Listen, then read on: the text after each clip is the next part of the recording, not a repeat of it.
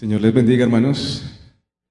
Gracias a Dios nuevamente por este privilegio de anunciar su palabra. Y quiero darle también la bienvenida y saludar a los eh, amigos o hermanos que nos visitan en esta mañana. Sean bienvenidos a esta asamblea del Señor, a esta iglesia local. Por la gracia de Dios, eh, tengo el privilegio de continuar con la serie de los hechos y vamos por favor a abrir la Biblia en Hechos capítulo 14. Hechos capítulo 14 y vamos a tratar acerca de todo el capítulo, del versículo 1 al 28. Lo voy a estar leyendo en la Biblia de las Américas, entonces por favor, en la Biblia que usted tenga, siga la lectura atentamente. La palabra del Señor dice así en Hechos capítulo 14. Aconteció que en Iconio entraron juntos en la sinagoga de los judíos y hablaron de tal manera que creyó una gran multitud, tanto de judíos como de griegos. Pero los judíos que no creyeron excitaron y llenaron de odio los ánimos de los gentiles contra los hermanos. Con todo, se detuvieron allí mucho tiempo, hablando valientemente, confiados en el Señor, que confirmaba la palabra de su gracia concediendo que se hicieran señales y prodigios por medio de sus manos. Pero la multitud de la ciudad estaba dividida, y unos estaban con los judíos y otros con los apóstoles. Y cuando los gentiles y los judíos, con sus gobernantes, prepararon un atentado para maltratarlos y apedrearlos, los apóstoles se dieron cuenta de ello y huyeron a las ciudades de Licaonia, Listra, Derbe y sus alrededores. Y allí continuaron anunciando el Evangelio. Y había en Listra un hombre que estaba sentado, imposibilitado de los pies, cojo desde el seno de su madre y que nunca había andado. Este escuchaba hablar a Pablo, el cual fijando la mirada en él y viendo que tenía fe para ser sanado, dijo con fuerte voz, Levántate derecho sobre tus pies. Y él dio un salto y anduvo.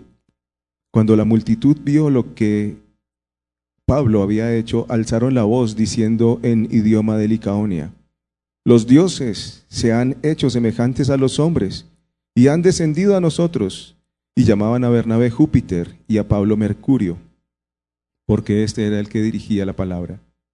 Y el sacerdote de Júpiter, cuyo templo estaba en las afueras de la ciudad, trajo toros y guirnaldas a la puerta y quería ofrecer sacrificios juntamente con la multitud. Pero cuando lo oyeron los apóstoles Bernabé y Pablo, rasgaron sus ropas y se lanzaron en medio de la multitud, gritando y diciendo, varones, ¿por qué hacéis estas cosas? Nosotros también somos hombres de igual naturaleza que vosotros, y os anunciamos el Evangelio para que os volváis de estas cosas vanas a un Dios vivo, que hizo el cielo, la tierra, el mar y todo lo que en ellos hay, el cual en las generaciones pasadas permitió que todas las naciones siguieran sus propios caminos. Sin embargo, no dejó de dar testimonio de sí mismo, haciendo bien y dándoos lluvias del cielo y estaciones fructíferas, llenando vuestros corazones de sustento y de alegría.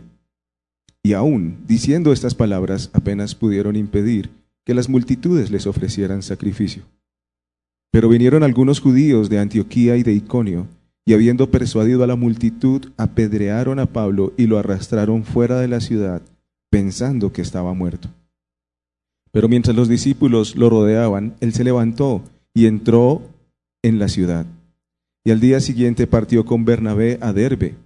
Y después de anunciar el Evangelio en aquella ciudad y de hacer muchos discípulos, volvieron a Listra, a Iconio y a Antioquía, fortaleciendo los ánimos de los discípulos, exhortándolos a que perseveraran en la fe y diciendo, es necesario que a través de muchas tribulaciones entremos en el reino de Dios. Después que les designaron ancianos en cada iglesia, habiendo orado con ayunos, los encomendaron al Señor, en quien habían creído. Pasaron por Pisidia, llegaron a Panfilia, y después de predicar la palabra en Perge, descendieron a Atalía. Y de allí se embarcaron para Antioquía a donde habían sido, perdón, donde habían sido encomendados a la gracia de Dios para la obra que habían cumplido. Cuando llegaron y reunieron a la iglesia, informaron de todas las cosas que Dios había hecho con ellos y cómo había abierto a los gentiles la puerta de la fe. Y se quedaron mucho tiempo con los discípulos. Amén. Padre Santo, Señor, te damos muchas gracias por tu misericordia, oh Dios. Gracias, Padre Santo, Señor, porque en tu bondad los que hemos confiado en ti podemos estar seguros que obras a través de toda circunstancia para que tu nombre sea glorificado, para que tu palabra se expanda y cumplir así, oh Dios, todos los planes que has trazado, conforme a tu bendita voluntad, oh Dios. Gracias Padre Santo, Señor, porque en esta misión nos llamas a participar, oh Dios. Nos llamas a creer en ti y a padecer por ti. Padre Santo, Señor, te suplicamos que tu palabra nos hable en esta mañana y te ruego, oh Dios, que en tu misericordia uses mi vida para proclamar fielmente este Evangelio. En el nombre de Cristo Jesús. Amén y amén. Bien, mis hermanos, tratando de eh, entender este pasaje, pensaba en una ilustración que tratara como de mostrar todo lo que ocurre ahí. Y entonces pensé en la pelea final de Rocky 4, para los que la vieron, una pelea bastante complicada. Pero para los que no la vieron, pues estamos hablando de boxeo. Y es nuestro personaje, un hombre como de talla normal, enfrentando a un hombre muy grande. Y es una pelea muy complicada. Lo cierto es que en un momento dado no se sabe quién va a ganar. Y lo comparo con este texto porque aquí vemos a Pablo y Bernabé, que son tan solo dos mensajeros de parte de Dios, enfrentando la oposición de multitudes, de varias personas que se levantan contra el Evangelio. Y a pesar de las difíciles circunstancias, los apóstoles prevalecen, porque ellos entienden algo que nosotros necesitamos entender a la luz de este pasaje el día de hoy y es que las tribulaciones por causa de Cristo no son derrota, sino simplemente son parte del camino del creyente. Las tribulaciones por causa de Cristo no son derrota, sino simplemente el camino normal, parte del camino normal del creyente. A la luz de lo que acabamos de leer, quiero exhortarles, mis hermanos, que el Señor nos hable y nos convenza a perseverar en la fe sobre las tribulaciones y las distorsiones del Evangelio. Bien, quiero ver esta, quiero que veamos esta exhortación a la luz de tres puntos, y esto es necesario, el perseverar, porque las tribulaciones se preparan o se planean en contra nuestra, pero el Evangelio salva. Punto dos, las tribulaciones golpean, aunque el Evangelio se demuestra y finalmente las tribulaciones pasan, pero el Evangelio vence. Entonces vamos a nuestro primer punto. Las tribulaciones se preparan o se planean, pero el Evangelio salva. Entonces, en términos de una pelea de boxeo, en los capítulos anteriores hemos visto a Pablo y Bernabé que se encuentran en el cuadrilátero del mundo gentil no evangelizado están llevando el Evangelio a los gentiles. Entonces, por decirlo de alguna manera, han ganado el primer round, si se quiere. En Chipre, en la isla de Chipre, predicaron el Evangelio y dejaron a quien se opuso al Evangelio eh, ciego. Si lo recuerdan ahí, a Elías el mago. En su recorrido, entonces ellos llegan a Antioquía de Pisidia donde anuncian en Cristo el cumplimiento de las promesas de Dios para salvación a los judíos y a los gentiles. Y allí muchos los siguen, pero también muchos se oponen, y ahí se levanta la oposición. Se oponen de tal manera que convencen a los gobernantes o a gente influyente, dice ahí, para que expulsen a los apóstoles de esa región. Y de esta manera es que llegamos al capítulo 4, es decir, los apóstoles llegan huyendo al capítulo, perdón, el capítulo 14. Expulsados de Antioquía de Pisidia, Pablo y Bernabé entonces llegan a Iconio. Y ahí dice que comienzan a anunciar la palabra del Señor. Y el resultado es que el Señor salva a una gran multitud de personas. Pero también es aquí donde las tribulaciones empiezan a planearse en contra de ellos, empiezan a prepararse por parte de sus propios paisanos, por parte de los judíos, que dice que ellos incitan a los gentiles contra los apóstoles. Y si recordamos en capítulos anteriores, veíamos al apóstol Pedro, que claramente decía que para un judío era algo inmundo relacionarse con los gentiles. Y sin embargo aquí vemos a los judíos tan cerca de los gentiles como para convencerlos de que se pongan en contra de los apóstoles. En otras palabras, están envenenando las mentes de las personas en contra de los apóstoles. Y entonces vemos que ellos están incitándolos y quieren expulsarlos de ese territorio. Leemos en el versículo 3. Con todo, es decir, a pesar de eso, los apóstoles se detuvieron allí mucho tiempo, hablando valientemente, confiados, confiados en el Señor que confirmaba la palabra de su gracia, concediendo que se hicieran señales y prodigios por medio de sus manos. ¿Y qué pasa entonces? La multitud, versículo 4, está dividida. Unos están con los apóstoles y otros están con los judíos. Y aquí podemos ver, mis hermanos, que si los apóstoles estuvieran anunciando un mensaje que se acomodara al público, un mensaje que fuera del agrado del público, entonces tendrían que sacar a Cristo de sus predicaciones, especialmente si había judíos escuchándolos.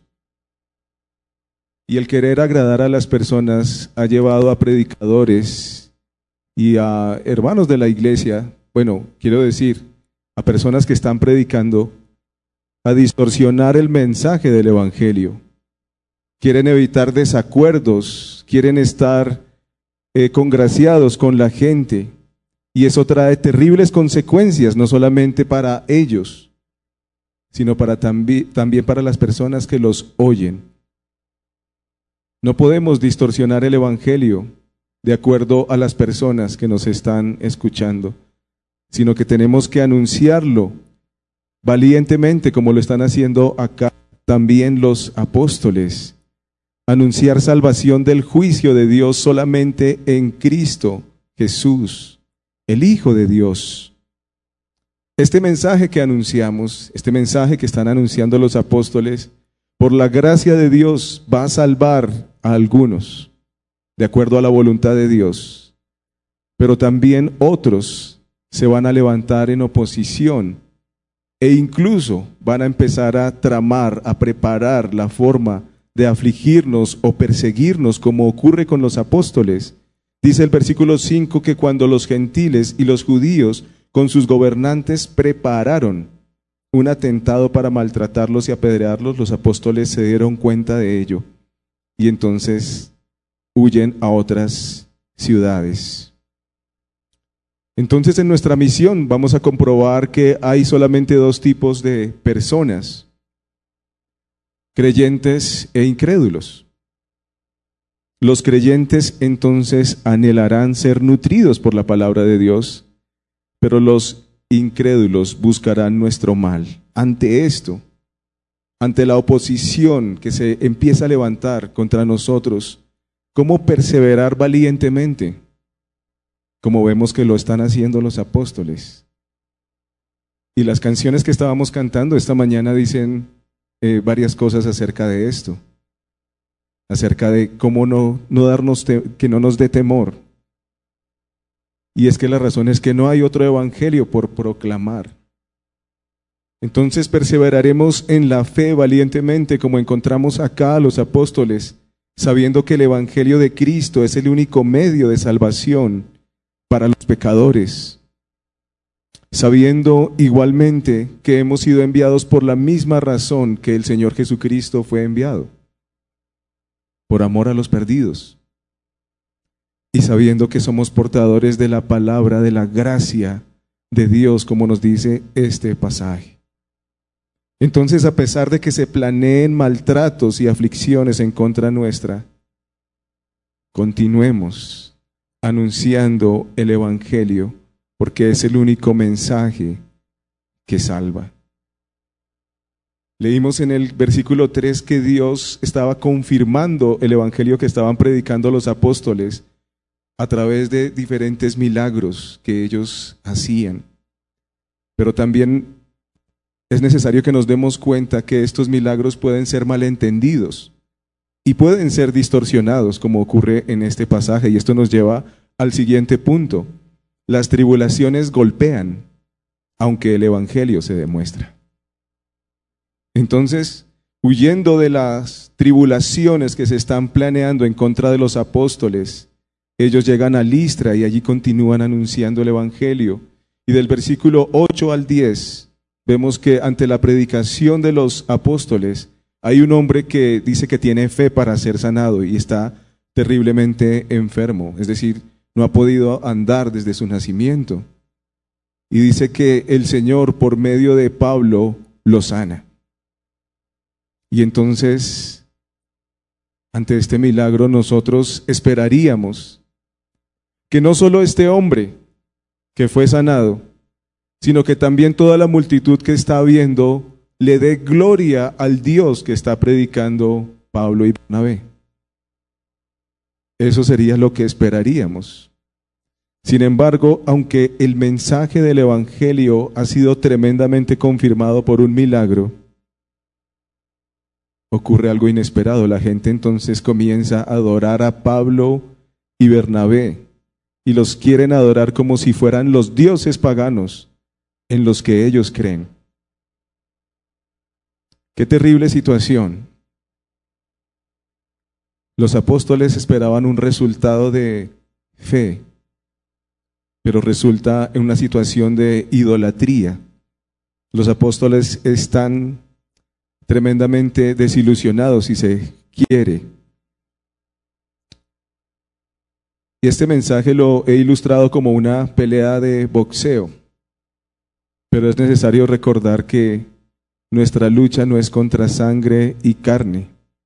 Así que, aunque los apóstoles están ante una situación no esperada, no deberían tratar a estas personas mal, sino que como cualquier predicador del Evangelio, debería interesarse en su salvación. Dice el versículo 14, pero cuando lo oyeron los apóstoles, Bernabé y Pablo rasgaron sus ropas y se lanzaron en medio de la multitud gritando y diciendo, varones, ¿por qué hacéis estas cosas? Entonces necesitan impedir este error. Hay personas definitivamente muy necias. A pesar de escuchar el Evangelio, persisten en creer sus errores. Y ellos están interesados, los apóstoles, en corregir esto, porque la gloria que pertenece solamente al Creador no se puede dar a las criaturas. Necesitamos, como Pablo y como Bernabé, amar a los pecadores, necesitamos procurar su arrepentimiento. Y dice el versículo 15 acerca de esto, ¿por qué hacéis estas cosas? Nosotros también somos hombres de igual naturaleza que vosotros, y os anunciamos el Evangelio para que os volváis de estas cosas vanas a un Dios vivo que hizo el cielo, la tierra, el mar y todo lo que en ellos hay. El propósito del Evangelio precisamente es que el pecador se vuelva de todos sus caminos vanos, de todos sus caminos perversos, al único Dios verdadero. Y aquí vemos que estas personas se han hecho sus propios dioses. Y la razón de esto es que los seres humanos fuimos creados para adorar. Y rendimos nuestras vidas a aquello que adoramos. Así que Dios nos creó para su gloria, para que lo adoremos a Él. pero en nuestra perversidad creamos dioses falsos. Y aquí encontramos a estas personas adorando dioses falsos como Júpiter y como Mercurio, así como están llamando a los apóstoles. En nuestra perversidad en el mundo se han creado muchos dioses falsos y la gente sigue tras ellos en multitudes. Falsas creencias, como por ejemplo por acá una muy común en la Virgen María como intercesora de los hombres, lo cual no está de acuerdo con la escritura. Y la idolatría tal vez más común es la de adorarnos a nosotros mismos. Muchas personas gastan toda su vida y sus recursos girando en torno a sí mismos, buscando su fama, aceptación, gloria, y viven su vida para sí mismos. La pregunta no es si somos adoradores. La pregunta no es si eres adorador. La pregunta es si ya te volviste de todas esas cosas vanas, falsas e inútiles al único Dios verdadero que hizo el cielo y la tierra. Fuimos creados para Él, pero con facilidad creamos muchos dioses falsos. Versículo 16 al 18. Continúa diciendo Pablo que en las generaciones pasadas Dios permitió que todas las naciones siguieran sus propios caminos y sin embargo no dejó de dar testimonio de sí mismo haciendo bien, dando lluvias del cielo y estaciones fructíferas, llenando los corazones de sustento y alegría. Pero el versículo 18 continúa diciendo que aún diciendo estas palabras, apenas pudieron impedir que las multitudes les ofrecieran sacrificio. Querido amigo o amiga que nos visitas en esta mañana, como en el caso de estas personas, es posible que hasta el día de hoy hayas seguido tu propio camino, lejos de Dios. Pero Dios se ha manifestado, como lo muestran aquí los apóstoles, a través de la creación, a través de todas las cosas hechas. La creación comunica la gloria de Dios. Pero hay un testimonio mayor que el de la creación, y es el de la palabra de Dios. A través de la palabra de Dios, el hombre puede ver y entender claramente que Dios mismo se hizo hombre en la persona de Cristo para pagar por nuestros pecados y librarnos de la ira de Dios. Así es que mi exhortación para ti en esta mañana es que no cometas el error de despreciar a Dios y persistir en tu maldad como estas personas que a pesar de escuchar el Evangelio, que a pesar de incluso ver algo que lo confirmaba, todavía persisten en atribuirle esas cosas a sus dioses falsos.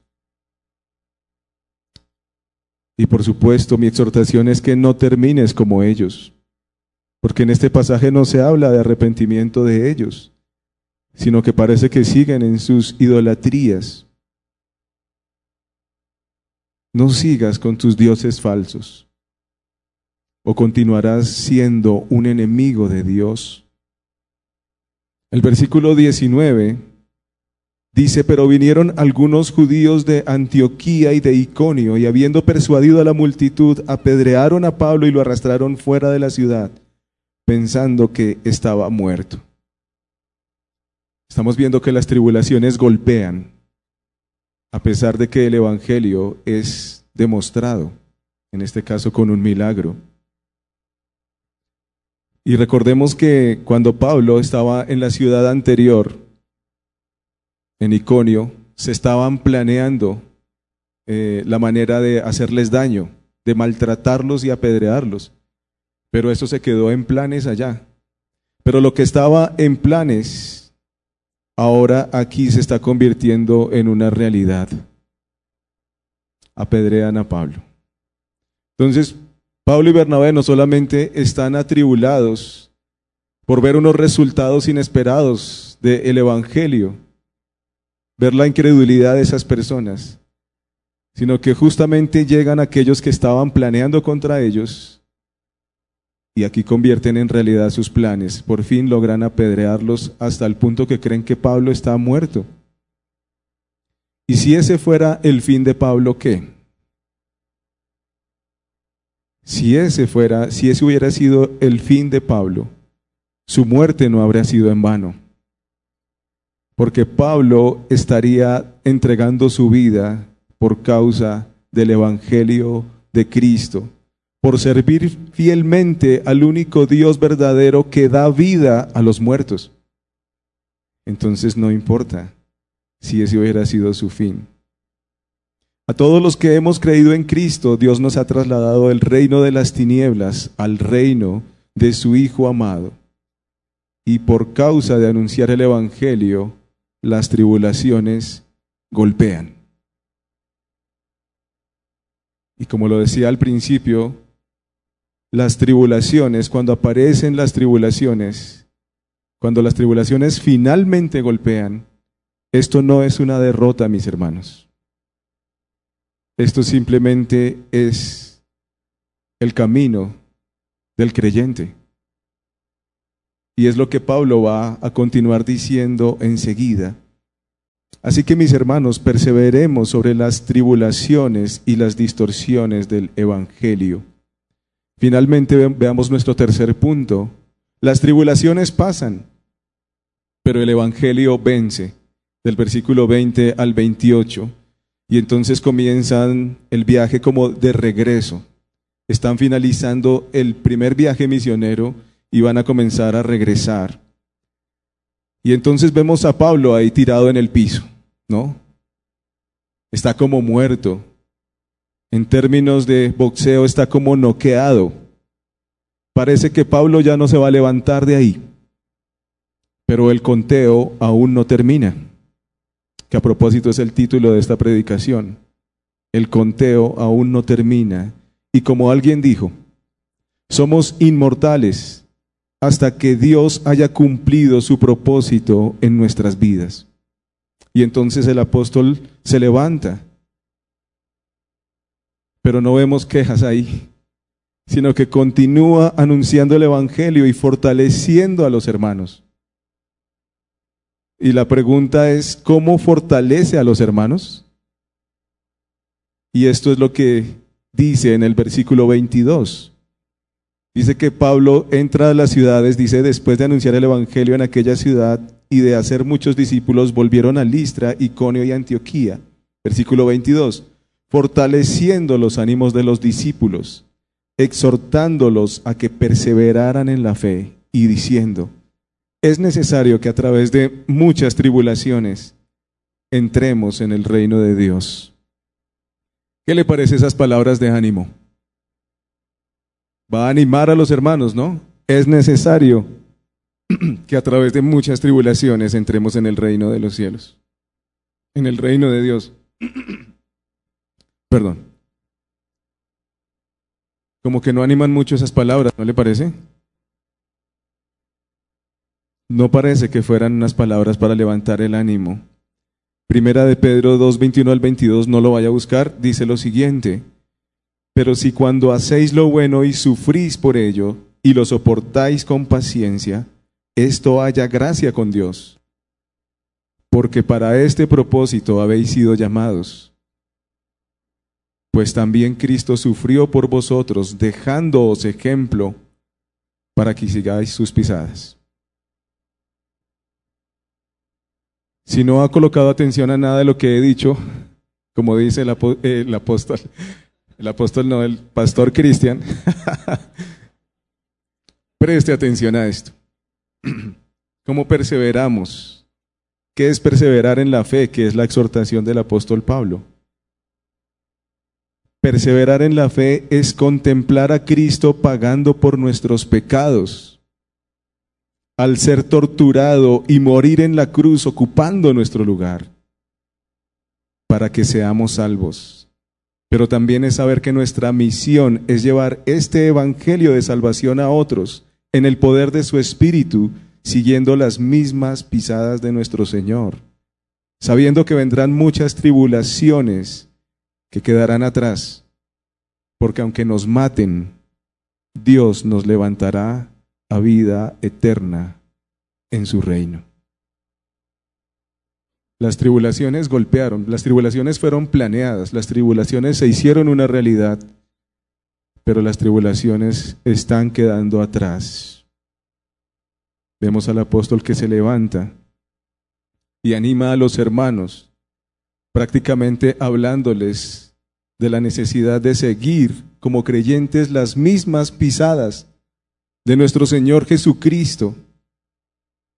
Y quizá algunos de los que están aquí han oído en alguna ocasión que Dios tiene un maravilloso para tu vida. ¿Han escuchado eso? Dios tiene un plan maravilloso para tu vida. Eso es cierto, pero no como generalmente nos lo presentan o nos lo han presentado. Este plan no consiste en que Dios nos conceda todos nuestros caprichos, todos nuestros deseos terrenales. En eso no consiste el plan maravilloso de Dios para nuestras vidas.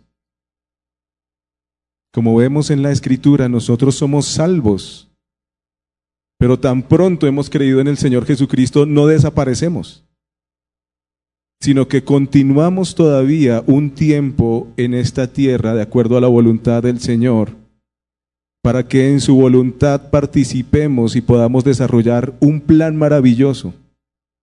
¿En qué consiste ese plan? En participar de las aflicciones de Dios en la salvación de su esposa, la iglesia. Participar de las mismas aflicciones que el Señor. Como dice también en Filipenses 1:29, que a nosotros no solamente se nos ha concedido creer en Dios, sino también que suframos por Él. Filipenses 1:29. Versículo 23 y 26 leemos que después ellos, los apóstoles, continuaron su viaje designando en cada iglesia ancianos. Habiendo orado con ayunos, los encomendaron al Señor, en quien habían creído.